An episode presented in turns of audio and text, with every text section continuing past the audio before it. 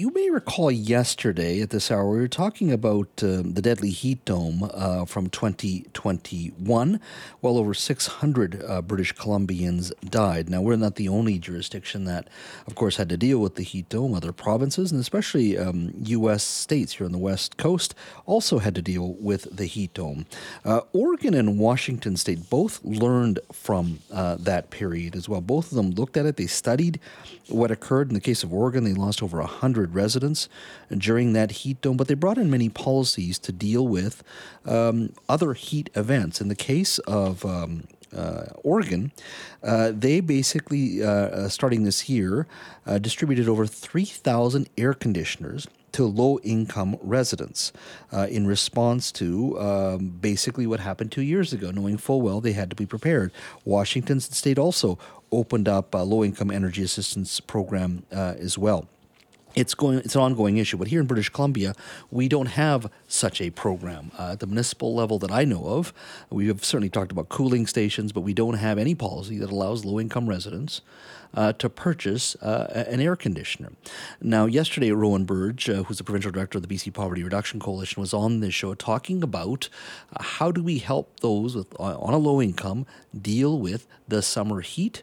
Because a lot of these weather events are, are, are prolonged, they're lasting a lot longer, and also they're starting a lot early, earlier in the year as well. Take a listen to Rowan Burdge you know, a lot of people are really worried and concerned for their health and safety. We work with a lot of folks that are fairly isolated and don't have access to some of the same resources that other folks might. So, you know, as you pointed out, you know, air conditioning is such an important mitigation tool, but not everybody can afford an air conditioning unit or a heat pump or the cost of energy that it takes to run those systems. And so, you know, we really look to Washington and Oregon and what they've implemented in terms of advocating for free units for people who are on social assistance. So mm-hmm. we we're really strongly recommending that the BC government take that up as well. That is Rowan Burdge from the uh, BC Poverty Reduction Coalition. She uh, spoke to us uh, yesterday. Joining me now is Daniel Fontaine, New Westminster City Councillor. Daniel, thank you for joining us.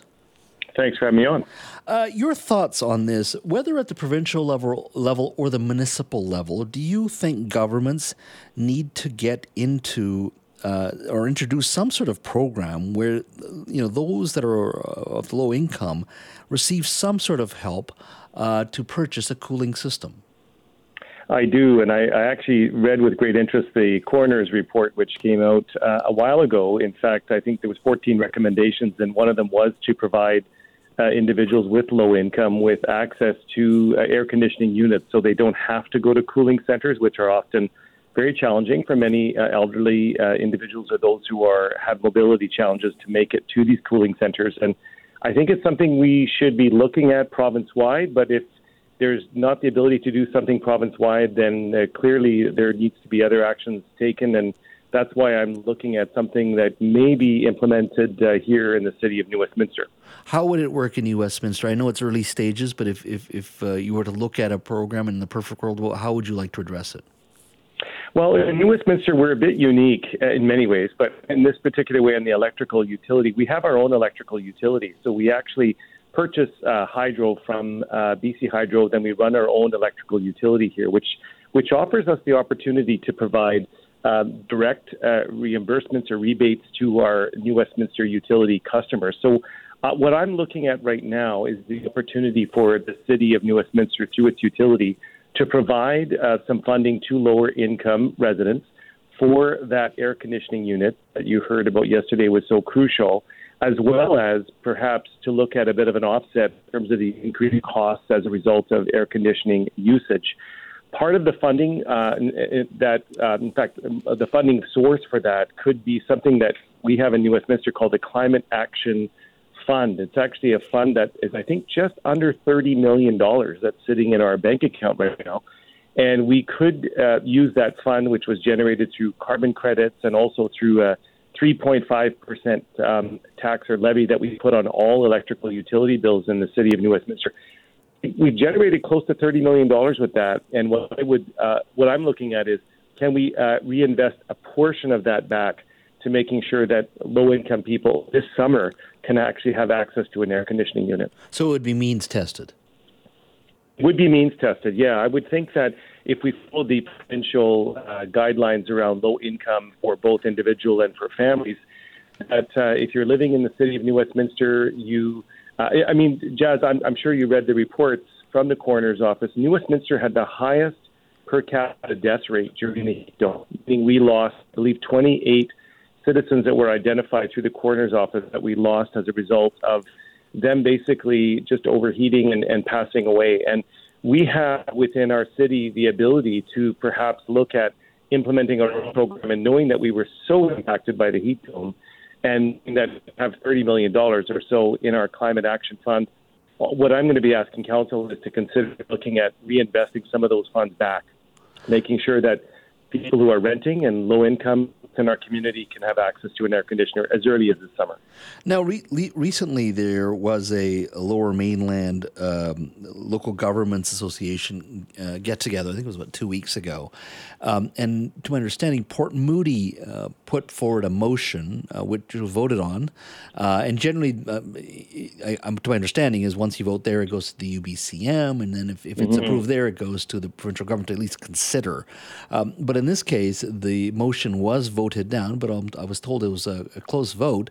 You know, basically, what it would have done was to ask uh, or legislate to landlords that they have to provide a cooling a cooling system for a unit for a rental unit just like they are obligated to provide heating uh, what do you think of something like that do you think we should be heading in that direction as well or do you think that that's too much of an onus to put on landlords and, and people, and this is the, the better way to go in regards to um, a subsidy for low income residents when it comes to a cooling system. Oh, looks like we've lost uh, Daniel just for a moment. Uh, we'll hopefully get him back. But uh, the issue that I was uh, mentioning uh, was specifically to in regards to the Lower Mainland um, uh, Lower, Lower Mainland Local Governments Association. The the the policy that was introduced basically stated landlords have to provide cooling, just like they have to provide heating when they when they rent out uh, their units.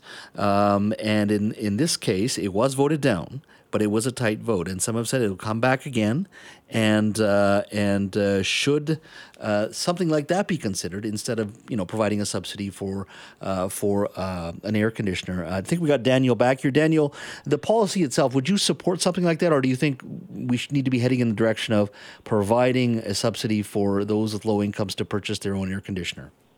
Well, I think, Jazz, it's actually both. I think we should be looking at making sure that, um, you know, when we're looking at building and new buildings and, and if we can retrofit buildings, trying to make sure that there are those air conditioning units. But I did, I was attend, I did attend the Lower Mainland Local Government Association meeting where that vote took place. And these motions will take months. Eh, we were not, we're talking about the earliest, um, this happening in the fall, and then perhaps another committee will review and we're in the middle of a climate uh, action, uh, climate crisis, and we need to move faster than that. So what, what I'm recommending is that in addition to looking at provincial-wide solutions through the Union of BC Municipalities, et cetera, that we look at controlling what we have control over. And in the city of New Westminster, as I said, we had the worst outcomes in terms of per capita deaths during the heat dome. And if we have the funds to be able to provide air conditioning units to lower income renters and individuals within the city of New Westminster, I think it's incumbent upon us um, to move forward with that in the interim.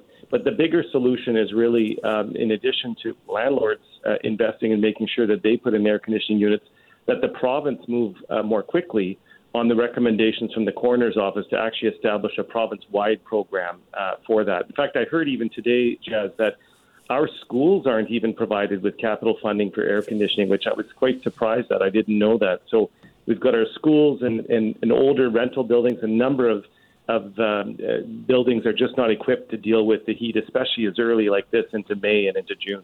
You know, it, it, it doesn't have very often, or maybe it will in the future, but you know, 31, 32 degrees, and if you don't have at least some sort of cooling system in an older school, how do you learn, right? And I mean, at what point do you just say, ah, it's just too hot, I don't want to be, I can't pay attention?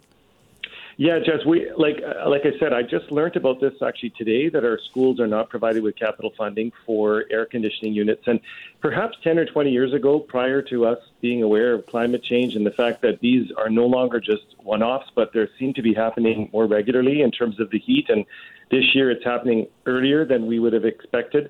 it is hard to learn when your classroom is 30 some plus degrees Celsius. So we, we really need to. I mean, you look at the in the case of New Westminster, it, it literally is a brand new school. It was just built, um, I believe, a couple of years ago. It just opened up, mm-hmm. and the fact that we don't have air conditioning in a brand new school, with the understanding and, and the knowledge that that the, that we're facing climate change, and that likely our students are going to struggle to learn when temperatures are in the you know 30 plus degrees and like could be as early as April, May, June. It we, we need to address that as soon as possible. that, that is actually pretty amazing. I was just at New Westminster uh, Secondary School about six months ago, uh, taking my son to a basketball tournament there. Beautiful school, and I've been to the old one many, many times as well. Mm-hmm. and it is quite amazing that they didn't think of a cooling system for the new school. It's uh, it's mind boggling, but something to think about, that's for sure. Daniel, thank you for your time today. Thanks so much for having me on.